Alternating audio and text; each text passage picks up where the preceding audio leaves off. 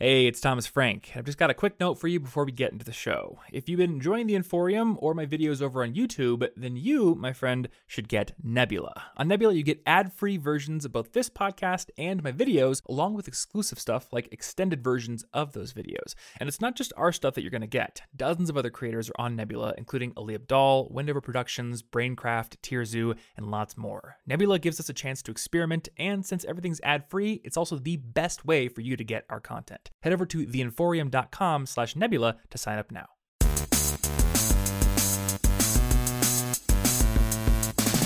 Hello and welcome to the College Info Geek podcast, my friends. My name is Thomas Frank and I have just returned from an accent acquisition conference, which I can say was indubitably a success. What's up, guys? This is the College Info Geek podcast, a show that helps you become a more effective student. And today, I actually want to talk about how to deal with rejection. So, a friend of mine asked me if I would write a script for uh, the channel that they run about this topic, and I kind of want to use this episode to gather my thoughts about it so I can write a better script. But also, I think in a podcast format, there's more detail, there's more length, and I can sort of uh, dive into some more of the stories and some more of my thoughts on this. And I know that rejection is, a, is an important topic for students because as students, you don't have as much experience under your belt you don't have as many instances where you have been accepted to do things. Um, you haven't, you just haven't, you know, lived enough. So you can often feel like uh, you're just not qualified for certain things. You can feel a little bit of an imposter syndrome. And I think uh, this is a topic that deserves to be talked about. So this might be a bit of a shorter episode. Um, I don't know if it's like to fill a whole half an hour or a whole hour. I don't know if I could fill that much time talking about this topic, but I do have a few stories of my own rejections to talk to you about and um, some thoughts on rejections. And I want to start with some thoughts. So, if if you're afraid of rejection, one of the most important things that I want to impart to you is that uh, if you get rejected, it doesn't mean that it's like the end of your ability to do whatever thing you want to do. Rarely does one rejection ever bar you from that. Um, I'm trying to think of like examples of things that would like Here's one one example. There was a conference called TEDx Youth. If you're familiar with TED Talks, there are these like uh, I believe they're typically 18 minute talks. Sometimes they're longer, sometimes they're shorter, but they're just really inspiring talks about big ideas. And um, the TED conference spawned a version of TED called TEDx, which anybody can run and organize. And a couple of years ago in Des Moines, uh, actually, this was this was back in yeah 2013, right around the end of when I was getting out of college. Uh, they were doing a TEDx youth event in Des Moines.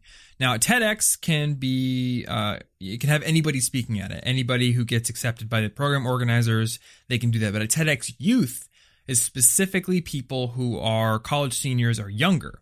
So I applied to do it because I was still a college senior. I wanted to share my story about College Info Geek. I wanted to do, you know, just kind of share some lessons that I learned. And I wrote a great application. They liked the application enough to have me come in and do an interview. And uh, met all the people in the room with the interview, talked with them for a while, and I think they really liked my pitch. So they told me, yeah, we'll let you know uh, in a few weeks what we decide. And I left and I decided to, okay, I'm going to wait. And, um, well, they never actually called me back.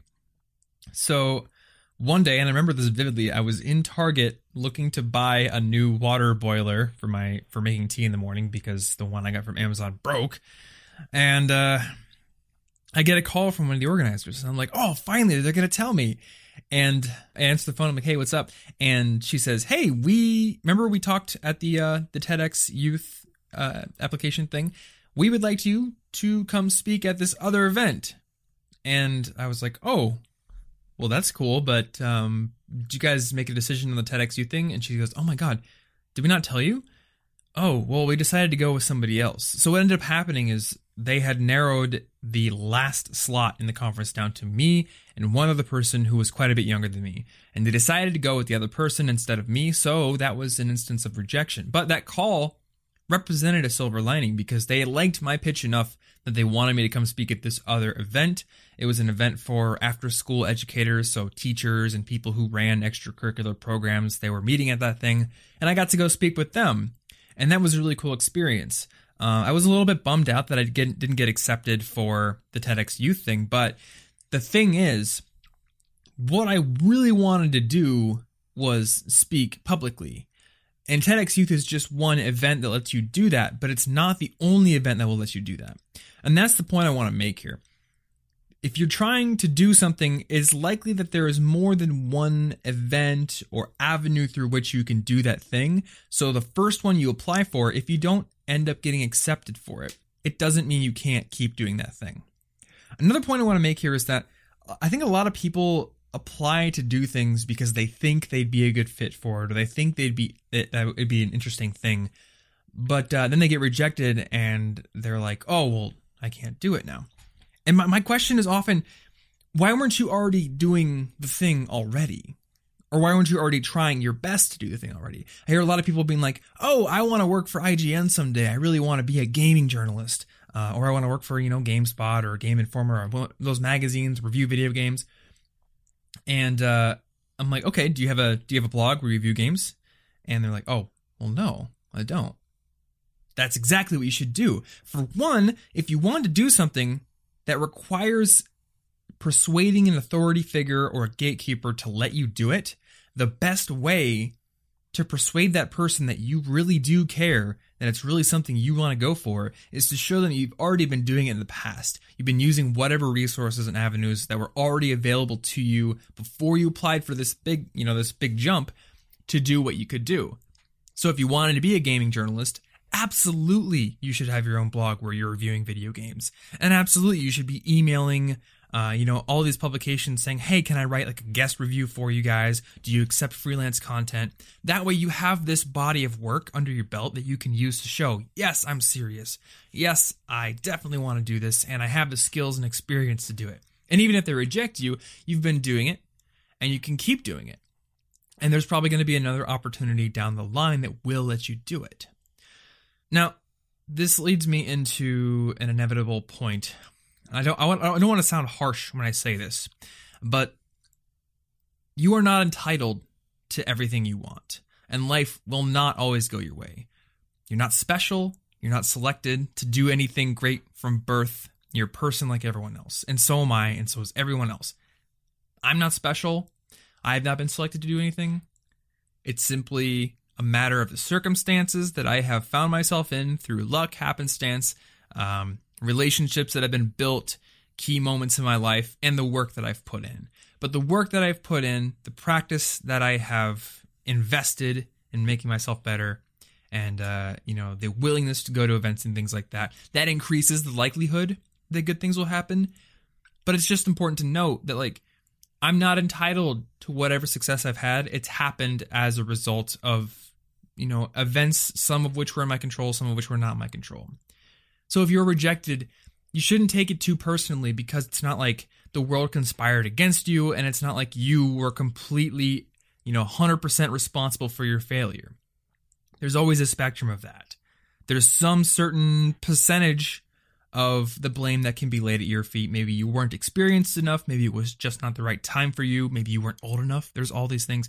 And there's some certain percentage of the blame that can be laid on other factors it wasn't the right time for the organization that you applied with, or if you like asked a girl out and I don't know, she had a terrible day and she just really wanted to go home and be alone, like that's not your fault. But it's a balance, right? So uh, I have a few stories about rejection that I can that I can tell. And there was the TEDx youth thing. I remember the first the first job I ever applied for. Well, the first one I've talked about this before was detasseling corn, where you pull the tops off the corn, you walk like 20 miles a day you can't really get rejected for that job as long as you're old enough because you know I think I just I think I just like unvalidated my story. But detasseling, you go in like you apply in a school lunchroom, and as long as you're willing to work and you're old enough, the dude's gonna hire you because they know that more than half the workforce will quit before the season's over, which is sad because only it's only like a two week season. Um, and I remember my boss like he had to do all these things to get people to stay on. He had a pool party at the end of the season that you could go to if you had missed less than two days. And if you only missed one day, you'd get like a $50 bonus. And if you missed no days, you'd get a $100 bonus. So I remember I was like dead set on never missing a day, never getting sick. So I could get my pool party, get my $100 bonus. But the uh, the first job I really applied for, where I had to do an interview, was for a barbecue restaurant. And I remember it was just opening, so they hadn't hired anybody yet. It was replacing uh, a buffet in my town that had burned down, actually. And I applied because I was like, I want a job, I want money, and I can't do, I can't be walking through cornfields during the school year. There's no corn there for most part. So barbecue restaurant it is. Um, got the interview, and it went great actually. Um, I just really tried to communicate that I would be a hard worker. I had some experience mowing lawns and doing detasseling. And what ended up happening is they had to reject me because I was only 15 years old. And they needed people who could work until, I believe, like 9 or 10 p.m. at night. And I don't know what the rules are like where you live, but in Iowa, as it turns out, people who are under 16 can't work before I believe 3:30 and they cannot be working anywhere after 7 p.m. And in fact, the next job that I applied for, which was a grocery store and they did hire 15-year-olds, they required me to stop working at 6:45 because uh, I think like any any minute like that a under 16 year old kid is working after 7 they will cause the company to get fined so it's like they want to be extra safe. So I totally understand why a company wouldn't want to hire somebody under 16 years old, like all the child labor laws. That was an example of a rejection that I didn't have a whole lot of control over.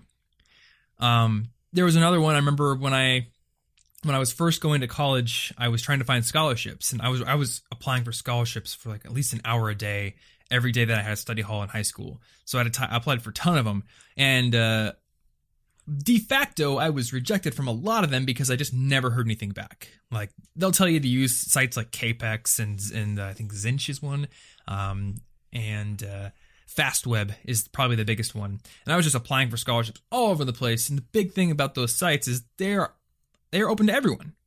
So the competition for those uh, scholarships is just intense because there's so many people applying and by nature, like most people are going to get rejected from that. So I got rejected from all of those, but there was one local scholarship at the college that I was going to go to, which is Iowa State University. It was a fraternity that was offering a thousand dollar scholarship, and they mentioned in the scholarship details that you did not have to pledge for the fraternity to win the scholarship. And I was like, awesome. So I applied for it.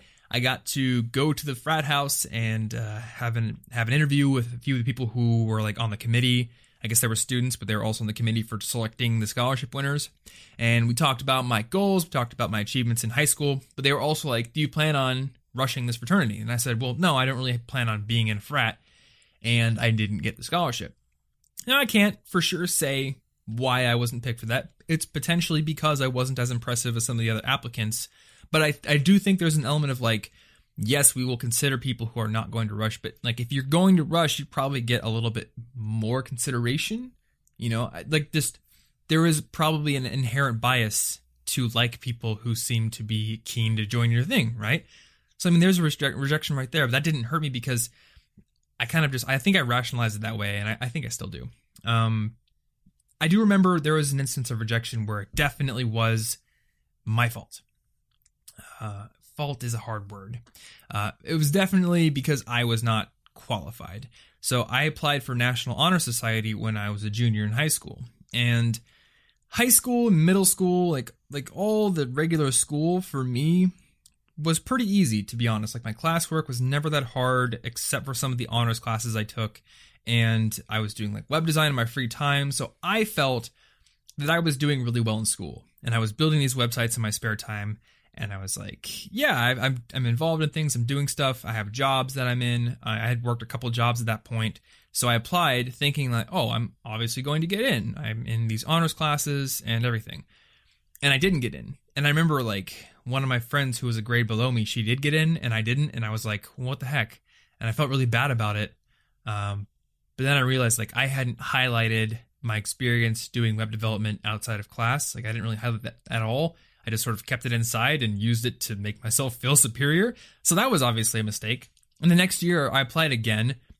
And between my junior year and my senior year, I added a lot of things to my plate that helped my case. I joined an organization called Business Professionals of America, where I won a few events at the state competition, and then I was eventually elected as the treasurer for the state of Iowa in the entire organization. I went to nationals and competed there, and um, had some other things that I also got involved in. I did some volunteer work. And when I applied the second time during my senior year, I actually got in. So there's an example of being able to look at your mistakes or look at what could have caused you to be rejected, pinpointing the ones that you have control over, and then doing what you can to improve over your previous self so then you can apply again. There's a lot of times when you can apply again. So uh, that was that was a big one. And um, actually, now that I think about it, College Info Geek was born out of rejection. If you listen to, I believe it's episode 11 of the podcast, one of the very early ones, I talked about the story of how College Info Geek basically became a thing. But just a quick recap for you. When I was a freshman, I was doing a job. I was basically I was what was called? I was called a cyclone aide and basically, what that is is a is a campus like orientation assistant. So for the new people who are going to be freshmen, it was our job to help them go through freshman orientation, to get signed up for classes, to get tours of the campus, all that stuff. And then we also put together this gigantic freshman year kickoff event. So I got to uh, book a speaker and and organize a bunch of team leaders who were helping out freshmen. And uh, to do that job, we had to go through an entire semester of training where we learned as much as we could about the university, but also learned how to answer all the common questions that students and parents would ask of uh, of us when we were doing orientation. So I was learning a ton about all these questions students have, and at the time I was also reading this blog called Hack College. And Hack College was essentially like the life hacker for students.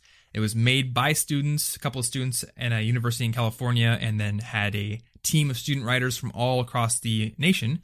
And at the end of my freshman year, they said, "Hey guys, we are a student-run organization. You know, for students by students kind of blog. So the people who are graduating, they're getting the boot, and as a result, we need more writers.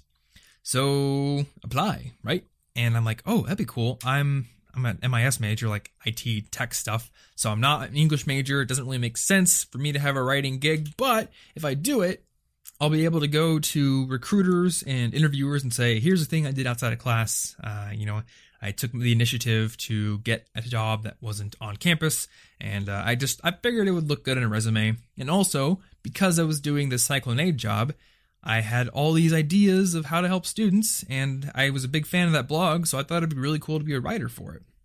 So I stayed up for a few hours, uh, really late at night after work, writing this article on time management, and I thought this article's great. It's long, it's detailed, it talks about apps that I use.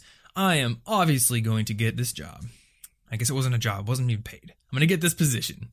So I applied and I remember like I was I was trying to be really cool, so I was like, I don't need to attach my resume, dudes. Here's my LinkedIn because I had read somewhere on their blog that that resumes were old hat, LinkedIn was cool. So I thought that I would get some brownie points by doing that. But still, a couple weeks later, I got the email saying, "Hey, we loved your submission. Uh, there were a lot of quality submissions, but unfortunately, we can't hire everyone, so we're not hiring you. Sorry. And I was like, well, I stayed up and I made this blog post and I spent so much time on it and I don't want it to go to waste. So what do I do? And that's why I decided to start College Info Geek. I had this post and I was like, I still want to publish it and they're not going to publish it and they're not going to let me write for them. So I will figure out how to put up a WordPress blog and I will start it on my own. And now, like, obvious silver lining, if I had written for that blog, one, they would have kicked me out after I graduated, but two, a few years later, the uh, the guys who started the blog, they graduated, they were like long graduated, and they had been running the site from behind the scenes, sort of just like keeping the servers up and everything. And they were like, well, we're basically done and we kind of moved on in our lives, so we're going to sell the blog. And they sold it, and a new company owns it now, and uh, you know it's it's still active, but it's not as active as it used to be. And in any case, I would have just been a writer for them.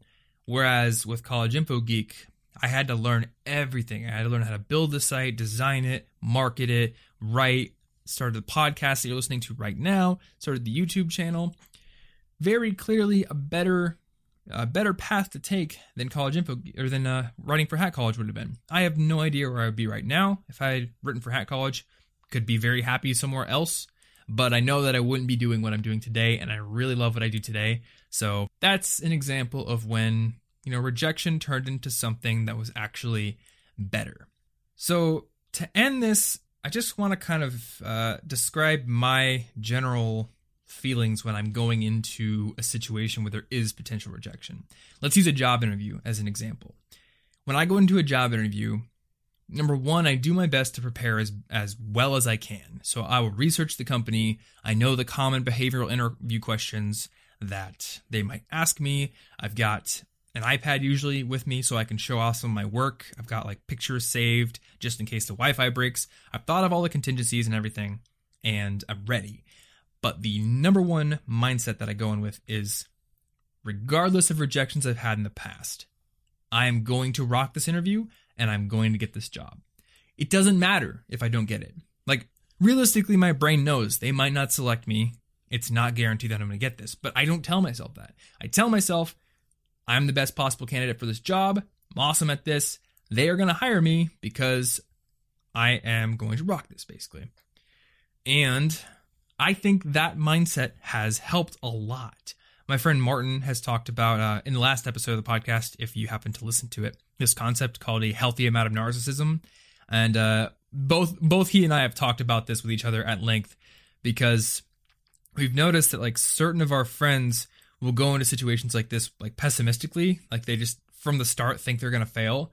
And we've always been of the the mindset that no, I just you need to believe that you are awesome a little bit. Like you don't want to be a complete dick about it, right? You don't want to be too cocky, but you want to be confident in your abilities and you want to be confident in the fact that you've done enough, you've learned enough, you've worked hard enough that it's likely you are in you know the top 90% of whatever group that is applying for what you're going to apply for. Like you're right near the top. So that's why I tell myself, I'm the best person for this job. Doesn't matter who else is applying, I'm getting it. And when I go into an interview with a company, I don't view it as like I'm just some sniveling little student who wants to have a job bestowed upon me by the all powerful overlords of the company and their TPS reports. or their, their paper crowns made of TPS reports. No, it's it's more like I'm going in because I have value that I can give. They have value they can give, the money that they might pay me if I take the job. And we're going to have a conversation to see if we can exchange things of value and if we can have a mutually beneficial relationship. And if I fit in with their culture, if I like their culture, like if it's right for me, all those things. That's how you should go into any situation where you might face rejection. If you're going to ask somebody out, right? Walk up with confidence and just tell yourself, not in a cocky way like this person's obviously going to date me because I'm the hottest thing ever. But no, just like you don't want to go up with the idea that this person's probably going to reject me because it's going to make you nervous. It's going to give you like a negative outlook on the situation. You want to have a positive outlook, be like, I'm a cool guy, right? I have interesting things to say. This person seems cool too. Let's hang out. That's the mindset to have, I think. There's this negativity bias. Um, it's a integral part of human psychology where negative events and negative things in general occupy more brain space and uh, our, our brains mark them as more important and more vibrant i suppose than positive things. So when you remember things in the past your brain tends to pick out the negative ones and give them more more value more weighting than the positive events. Youtube is a perfect example. Whenever i put up a video it'll get like a hundred great positive comments, people saying this is exactly what I needed, everything. Like I love getting those comments. And then there's that one person who's like, this is stupid. And like that person is probably just like high or they just woke up or they're just like a jerk in general.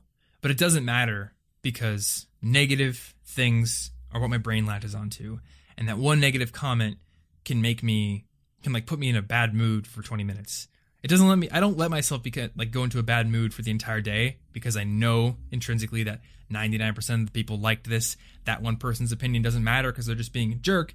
But it still will put me in a bad mood for a little while, and I'll be sitting there thinking like, "Oh man, I need to come up with some like really witty response because this person's just being a jerk," and like it's not even worth my time. I could take that time and apply it to saying thank you to the 99 other people, and that would be a such better use of my time but I just want to I want to highlight this. Like this is a, a natural thing for us to do. There's something called the availability heuristic, where when we form a hypothesis or a belief in our minds and we look back into our past to look for examples that will either confirm it or deny it, The availability heuristic explains how our brains latch on to the events in our past that support the hypothesis. So when you have this negativity bias and this availability heuristic smashing together, your brain remembers all the times you've been rejected and uh-oh, is somebody to know about that? Is, is that to like is that to shine through in my eyes or are they to see that I've been rejected in the past and I'm obviously worthless? Like your brain will throw those things out there. But you need to realize that if you actually were able to go back into your past and look at every instance in which you applied for something or applied yourself to some certain goal, you probably have achieved more of them than those that you have failed. If I think back to it, that's how my life goes. If I could if I went down and I wrote out every job I've ever applied for, I've gotten more than I've been rejected from. All the scholarship ones, I realize it's a probability problem. There are like 8,000 people applying for a scholarship.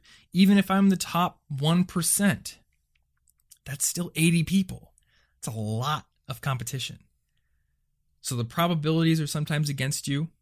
And in those cases, you don't need to dwell on the rejection. Just look at the elements of what you can improve on and consciously improve on those things. Last thing I want to mention is that rejection is integral to the process of improving. I don't know if you've seen this because it is my least popular main video, but I made a video about something called the equal odds rule. And the equal odds rule is something that explains that the most well-known and highly respected scientists with the most uh, the most impactful papers and publishings and findings are those who also have the highest number of papers that just fell flat on their face or were wrong or failed because the most successful scientists are the ones who just published a ton of stuff. The host of This American Life, Ira Glass, he had this amazing quote that I'll put in the show notes about uh, when you're in a creative field, your taste and your ability to create are not they're not at the same place. You have this killer taste, but when you're just starting out and for a long time, your ability to make things doesn't match that taste. The only way to start matching those two things up is to make lots and lots of stuff and naturally, a lot of that stuff will fail. Some of those things will be rejected by people who judge them.